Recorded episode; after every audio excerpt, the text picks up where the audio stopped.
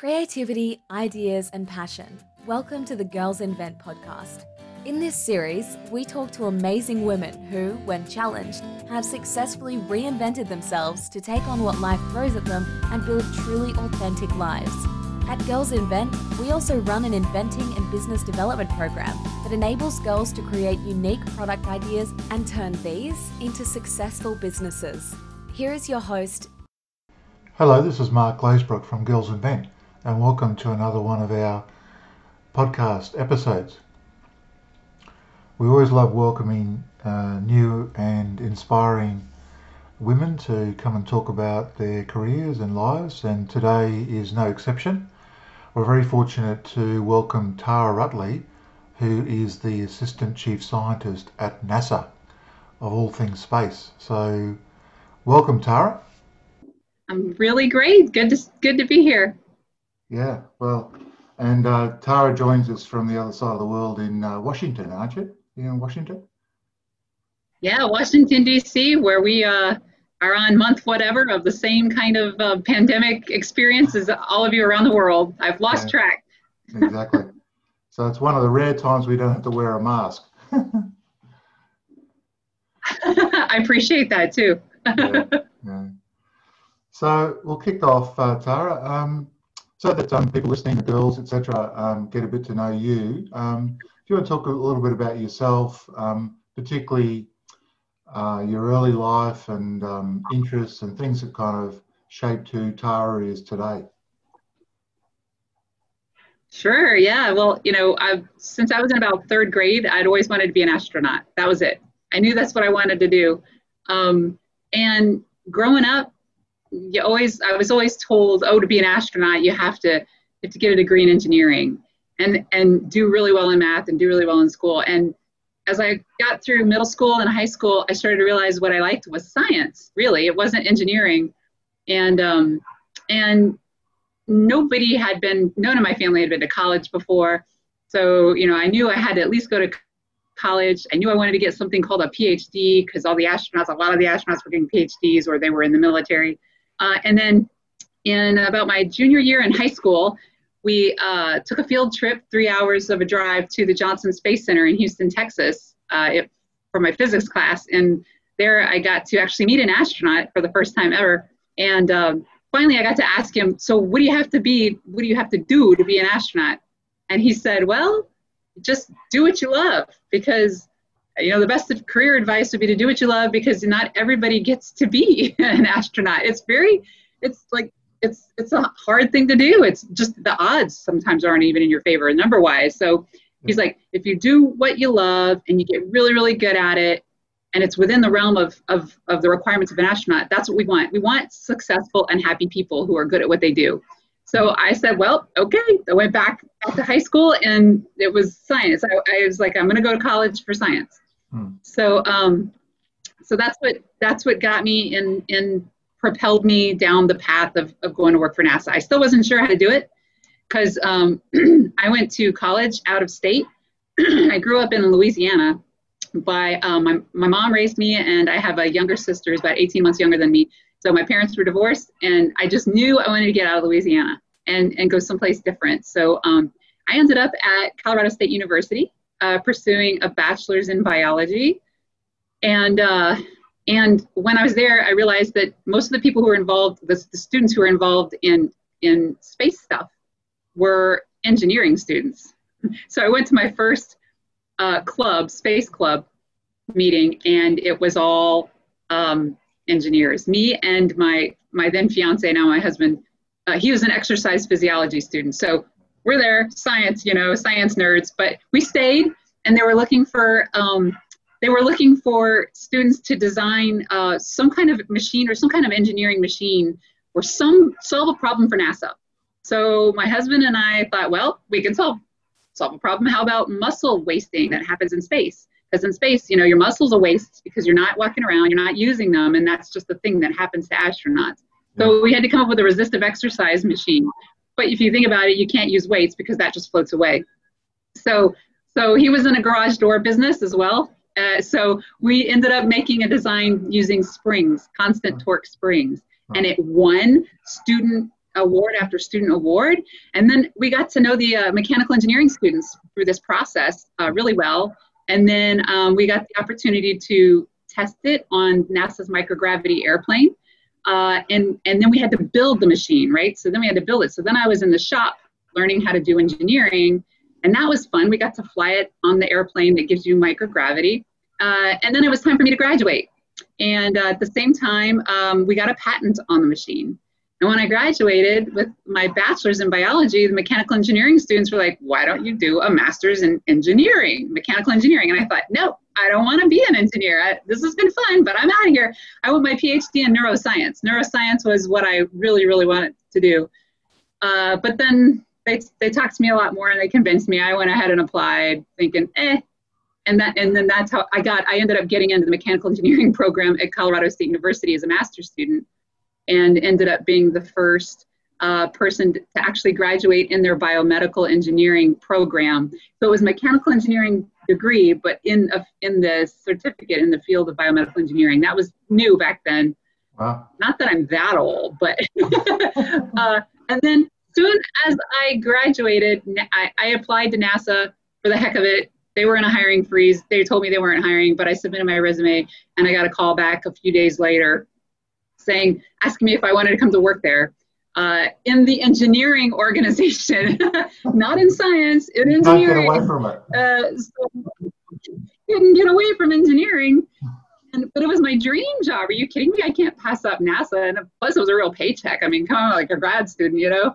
Mm. So I did end up going to work at NASA in engineering. Uh, for the first eight years, I was uh, a biomedical engineer. I got to um, work on the exercise equipment for spaceflight on the International Space Station and then the medical equipment to keep astronauts healthy on the space station. At the same time, I was pursuing my PhD that I completed in neuroscience a few years later. And then, then changed paths and went into space station science in the science office, where I got to work for the last 10 years uh, working with researchers and, and managing experiments on the space station. In the middle of all that, I did get the opportunity to apply to be an astronaut, and I was I was um, actually really lucky to be selected to be one of the finalists um, that they were down selecting in 2013. They inter- there were about 6,000 applications, and they interviewed 120 of us, and then they selected only eight of us, and I was not one of them. Uh, so uh, the dream is not re- yet realized. When you asked me, you know, what, what interested me as a kid and how I got here, uh, I'm enjoying the the career very much. I'm doing what I love. So that part was very true. I applied, did not get selected yet. There's there's still time. Uh, they're they're actually going through selections right now. And so we're just kind of a bunch of us sitting around, kind of waiting. You know, now with COVID, they push things back, but the, application process is like two painful years of waiting. and so uh, it's bad enough as it is. But uh, but no, it's great. Now I'm um, I, I was in Houston for 18 years, and two years ago I came to headquarters in DC, where uh, it's just been a super super fun career. Tra- training astronaut, meeting scientists around the world, uh, connecting with students around the world, um, and geez, I mean, helping to create the next plan for landing another uh, woman and man on the moon and Mars. Yeah, exactly. Um, and it's great to see biologists too uh, uh, go all the way. You know, your original training. Yeah, yeah. I've had a lot of. Uh, it's it's that's the key, man. It's like sometimes you just don't know how things are going to go, but when you're given all these opportunities, just you know, if I'd say don't ever select yourself out of things. Like if somebody gives you an idea and you think, it, nah, it, it's kind of worth rethinking because it opens up so many doors for you. Yeah, and and life and careers.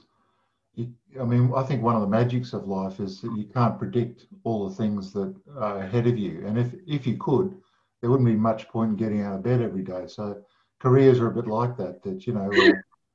Uh, That's right. Yeah the magic is finding out along the way. And sometimes you dream, you find out it's not exactly what you want, and but you find something better or more interesting. That's exactly right. Yeah, I wish that were my case. oh well, you still got your hand in, so you know. Uh, yeah, I'm still having fun. exactly. exactly. Now, ha- having heard all that, Tara, it, it sounds like a dream run. Like it just every day opportunities. You know, you're like super successful, and um, you know, you never had a problem or setback along the way. Uh, um, just reading that, or were there things that kind of came your way that you had to navigate, or are you just kind of some amazing person that everything happened, you know, fell in your lap? Oh no, I gave you the best abbreviated version I get, but I skipped a part. I skipped a whole lot. I skipped the part. I told you I went to uh, Colorado State University, but I really went to Michigan State University first. Um, and when I got there, I was an out of state student with no scholarship because I didn't know what that was.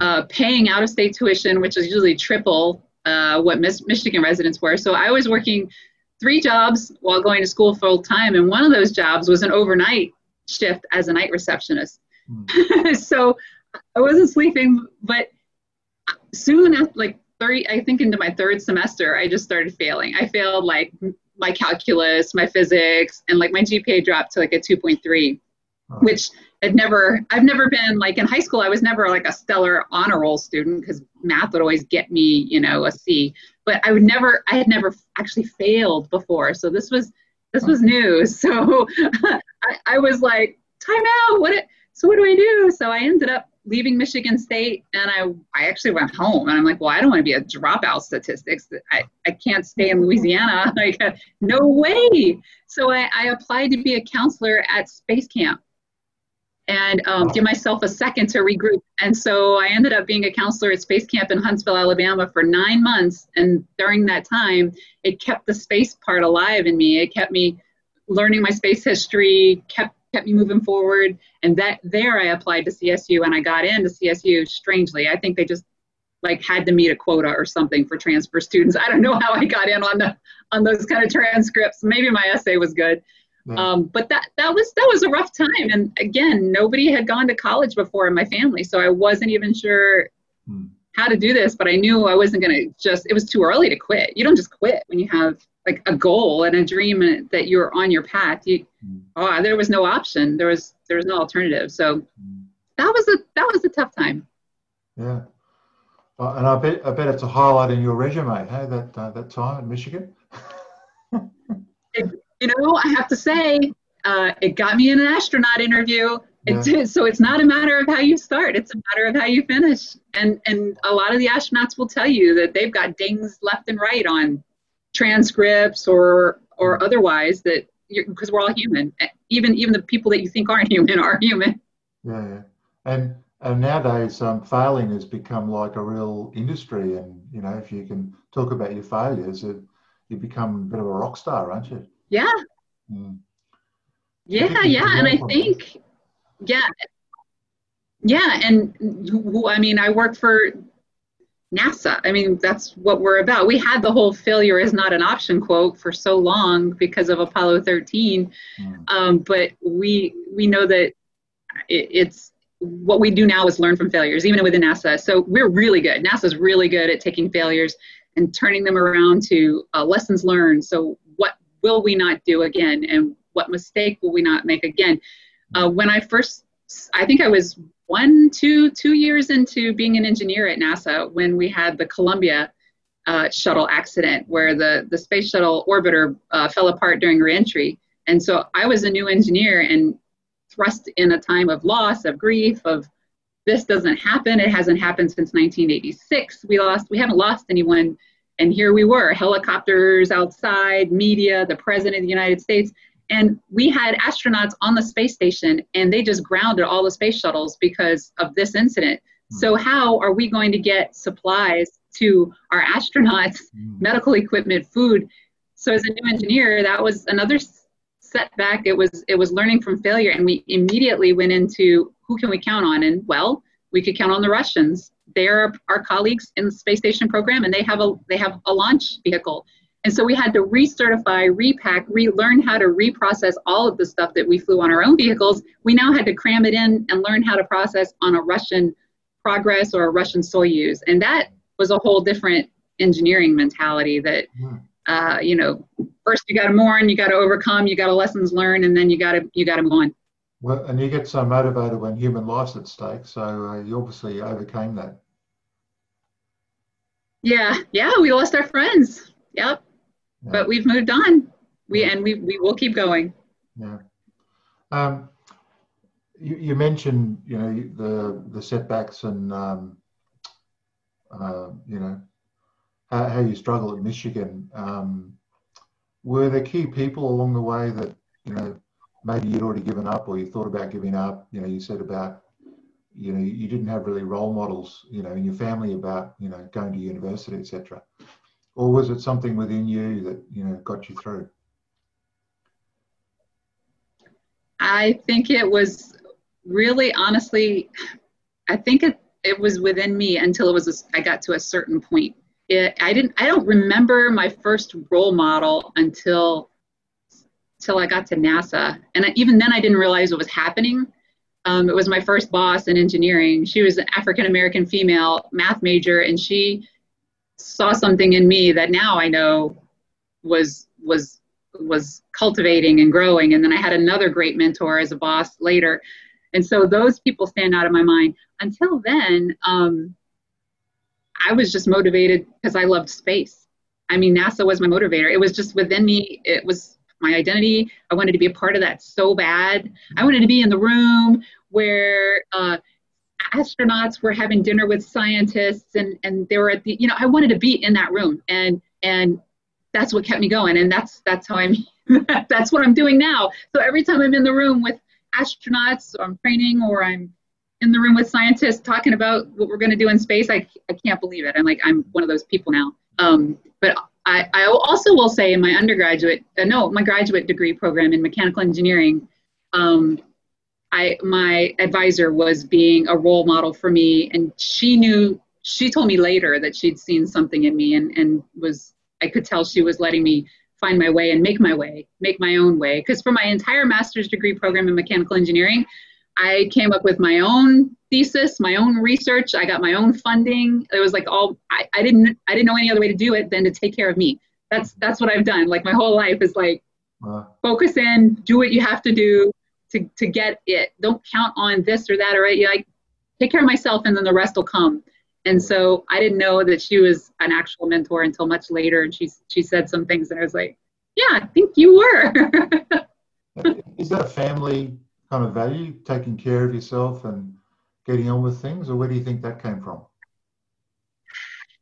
Yeah, my husband and I have talked about this a lot. Uh, I, I, yeah, I think we have a, um, you know, growing up the way we grew up, it's just you had to scrap for things. You just mm. you, you you you had to be resourceful. You had to be resourceful. We just couldn't pluck things out of different places. We had to go and find them. And so, um, and so I think resourcefulness is a family trait.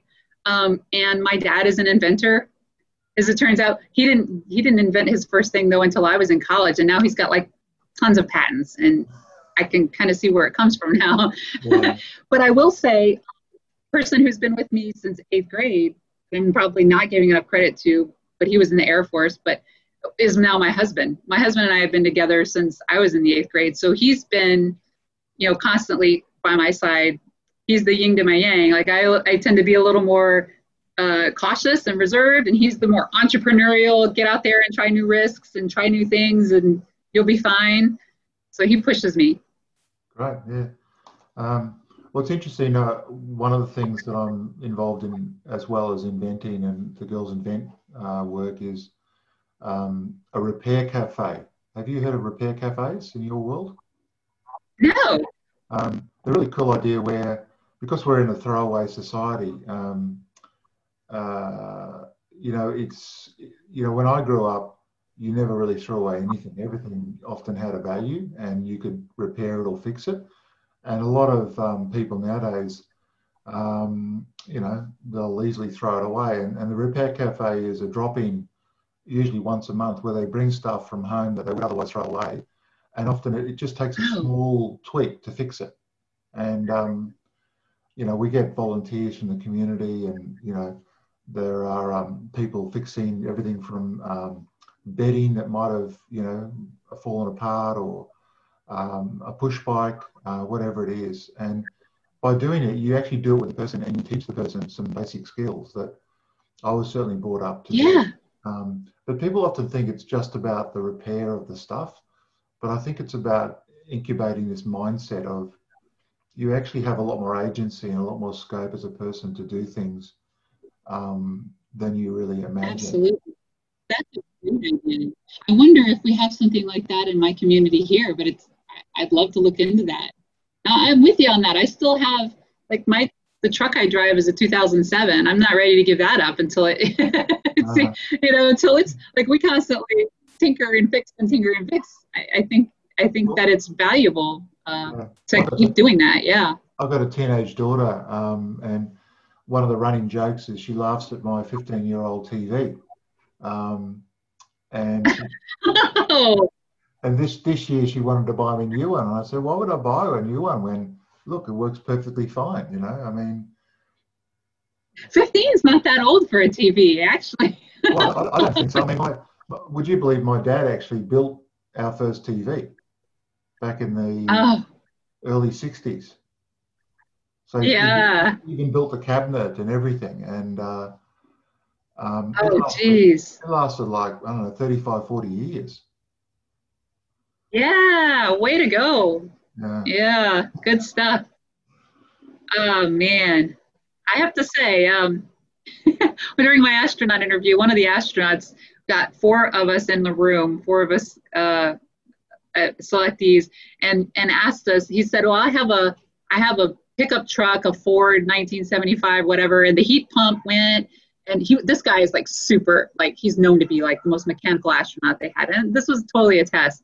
He's like the, the heat pump failed and and then i replaced it and then it was time to put it all back together. And then you know that he went on and on and he, he asked us what we thought he sh- should do. And uh, i'm like i don't repair cars but i know this guy. This is like a trick question so it was quite interesting to see the gamut of responses between all of us being able to do things with your hands is priceless yeah exactly um, we've talked a lot about your uh, life and your career up until sort of recently. Um, do you want to share about you know your current career a bit more detail and what are some of the things you're focusing on? Yeah, so currently I work in the office of the chief scientist at NASA headquarters. So my boss is the chief scientist. Right. Um, and he is really, really cool. And our office is very small. Um, and his name is Jim Green, and he's a planetary scientist, and it's just a really great guy.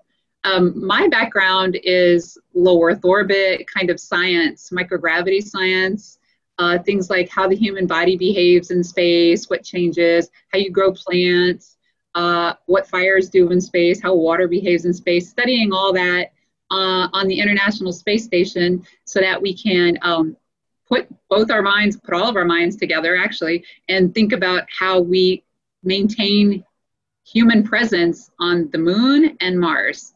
Mm. So um, our office works with all the groups from NASA, all the science groups, all the planetary groups, um, all the vehicle groups, all the astronaut groups, and and to, to help formulate a plan on on on those kind of things. Like first of all, how are we best using the space station right now?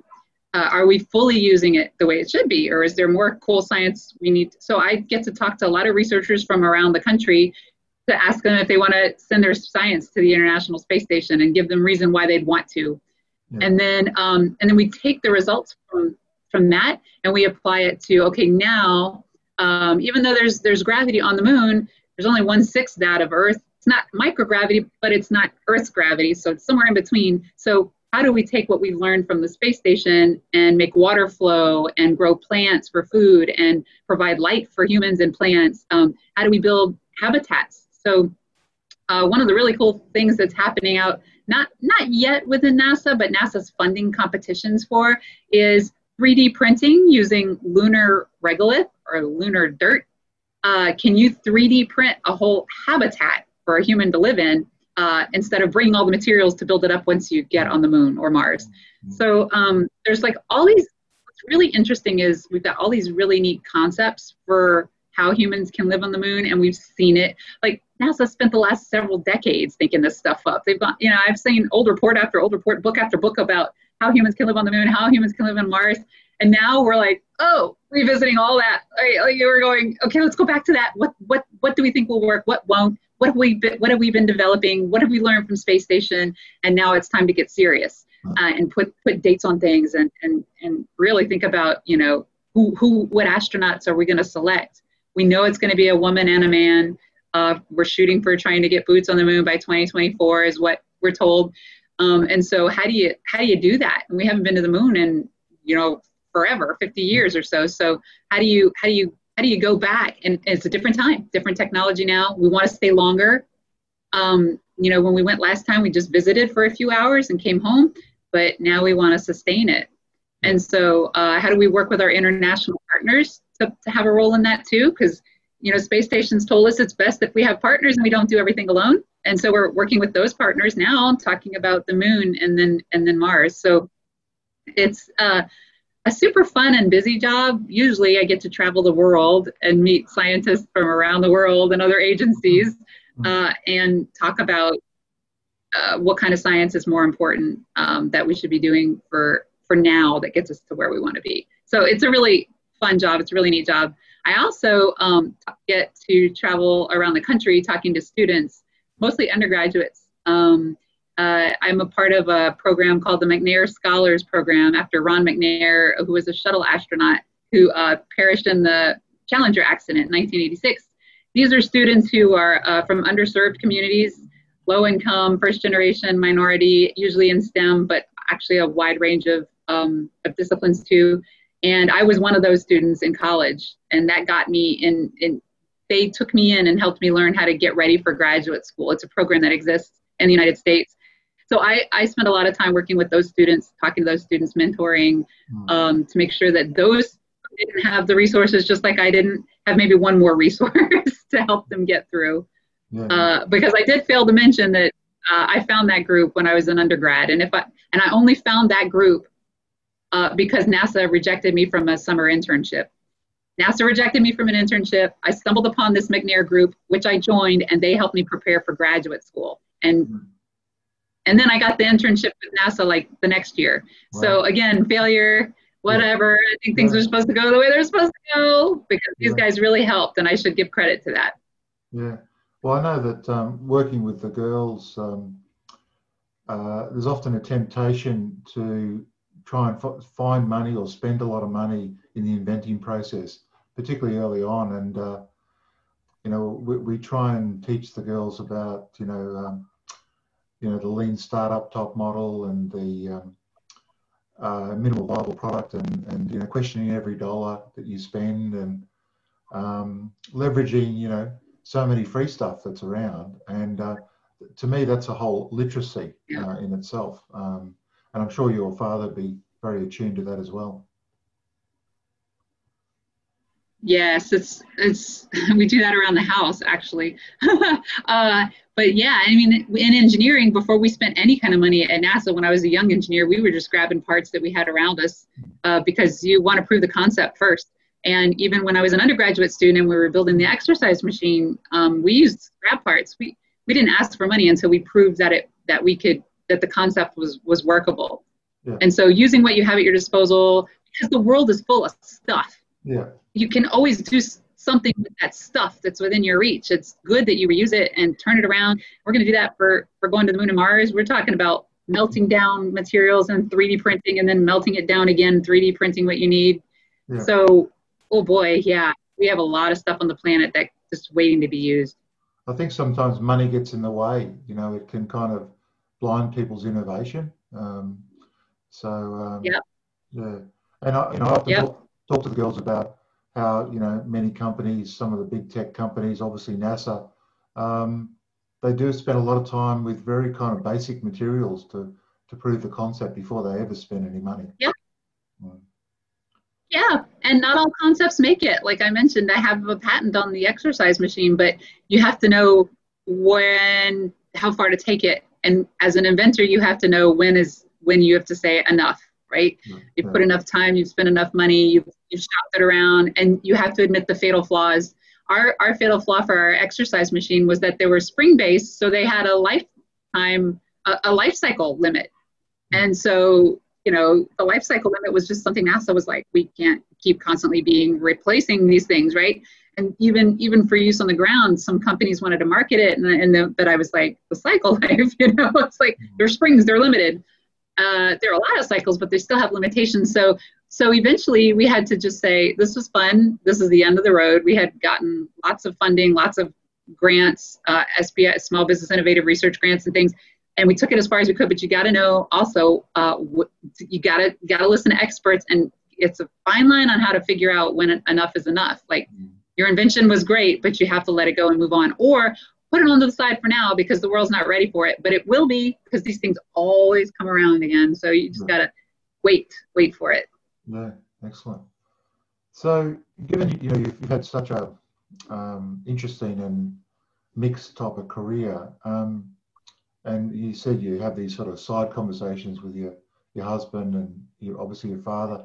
Do, do you ever think back about you know you being that younger girl and what, what you would say to her now that maybe you know share the lessons learned that to make her ride a little bit easier or a little bit kind of um, um, yeah a little bit a little bit sort of more um, maybe smooth or even even taking up opportunities along the way that maybe you didn't think you could? I think the only thing I would say uh, is to would be to look closer at scholarships because no one ever no one really like my cat my guy I mean my guidance counselor in high school was like yeah you're an AB student you get C's in math yeah you know like the, no one ever coached me on you know, if you didn't get C's in math, you could get a scholarship and not have to work three jobs. And but but on the other hand, um, I don't. I, I, the way things went have been has has been really fulfilling. So I think the only thing I would really really tell her, other than look for scholarships, is um um uh, don't count yourself out. Let other people count yourself out. Let other people there are other people that are going to tell you no. So you don't tell yourself no too early. Like why can't it be you? Why why shouldn't you apply? Why they're going to pick somebody. It's why not you? Yeah. um, and to just also by the time i get to college i would say just calm down on the grades. Like I was so obsessed with getting good grades, thinking that was like everything. And and always knew that NASA was in the back of my mind. NASA was in the back of my mind. So when I, you know, failed at Michigan State, I recovered in Colorado State, I just wanted to make A's, like all A's. And it it'll tax you and it'll really take a toll on you. So you don't need to be that stressed out. like mm-hmm. grades aren't everything, nor are the standardized tests. You know, I wasn't even the best standardized test taker for college and it's okay. It's not it's not about that. Just enjoy what you can and and try to calm down a little bit. That the stress is a real thing. Um, even when you think it's not stress stress will take its toll on you physically and you don't even realize it's stress because you're like i'm not stressed. I'm not stressed. But then all these strange things start happening to your body. You know and it's like maybe i should calm down a bit. It's right. going to be okay.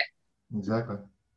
Um, so coming back to Girls and there'll be many girls listening to this podcast, um, you know, inspired by you know your story, and um, maybe even inspiring to end up working at the Australian Space, uh, you know, um, organization. Yeah, Australian Space Agency. Yeah. Yeah, they're new. They're probably looking for perfect. Exactly. So, um, is there anything you'd like to share with the girls directly about, um, I don't know, encouraging them on their journey? Yeah, you know, I think I I you know what? I don't actually think I need to do much encouraging. I I I really think that the girls that are on this journey are there because they want to be and they want it badly enough. And so um at least I can't I can't relate to anything else. So the girls that are inventing, the girls that are in in these programs, the girls that want to go to school to be engineers, they know what they want and uh, I'd say you're going to have you're going to run into roadblocks or people saying, "Oh, you you can't do this." But then you're you know people used to tell me that growing up. Oh, you, you're a girl. What girls can be astronauts? And I'm like, what the heck do you know? You know nothing.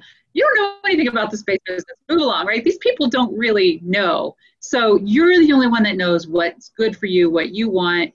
Um, I would say if you're already in it, then your head is is in that dream. Follow that dream bring your own solutions. If you see a program in college, university, or an internship or anything else that that looks like it would be neat except for one little part take it. Do it. Fix that little part.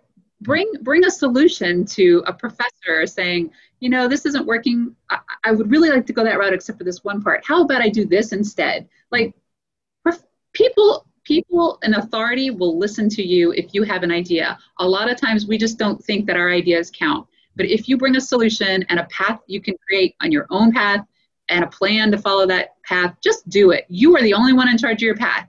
There are mentors out there who will care about you and who will help you, yes, but ultimately, only you know what you want and you know what you're capable of. Hmm. So, um, if you've got people in your corner, hold on to those people. Great, you will need them. But if you're motivated enough, that's what's going to drive you. That that end goal will drive you through all kinds of stupid stuff. You really don't want to take that prerequisite or you really don't want to take that calculus class or you really don't want to take statistics. Yeah. just do it get past it. It's a minor bump in the road. The, the dream is a bigger dream and the goal is a bigger goal. Get there. Yeah. Yeah fantastic um, words of um, insight i guess. Um, it, it, reminds me tara um, a couple of experiences i had with my own daughter um, uh, she, um, Tara is her name, when she was at school, she was very inspired to become an astronaut. And in fact, she had a very clear goal. She wanted to be the first woman on Mars. And um, wow. She would talk about that at school, and the boys would go, Oh, girls can't, you know, be astronauts. And um, we used to go out at night and, you know, look at the satellites and the, the International Space Station because I had the app where you could tell when it was coming over. And I said, yeah. well, you got you got to tell the boys that they've got to look up every night and see the space station because at, at, that time there was a female astronaut on the space station, and, and ask the boys, well, you know, what's that female astronaut doing up there if you know girls can't be astronauts? and make it really. Right and those those female women, those women astronauts would love to hear that. I'm going to pass that on. Actually, I'll let yeah, them know. true story. True story, and and it you know, Gosh.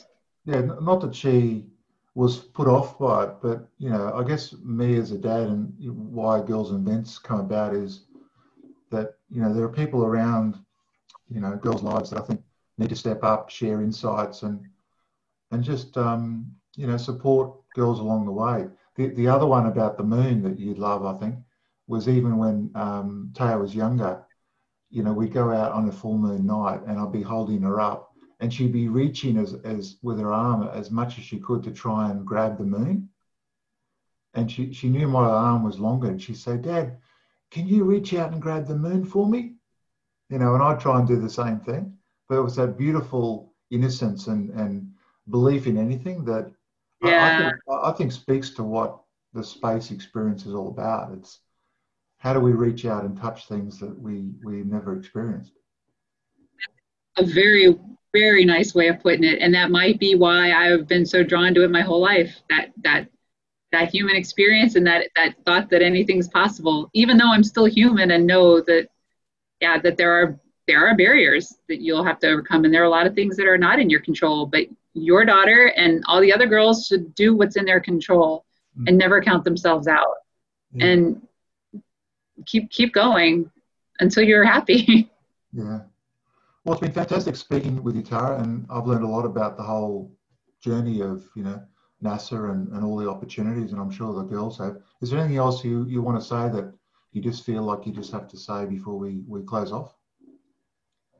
Just hang in there girls. Life is beautiful, wonderful, hard, and amazing, and fulfilling, and tragic, and all of it. Just enjoy the journey. Like the astronaut told me, enjoy the journey.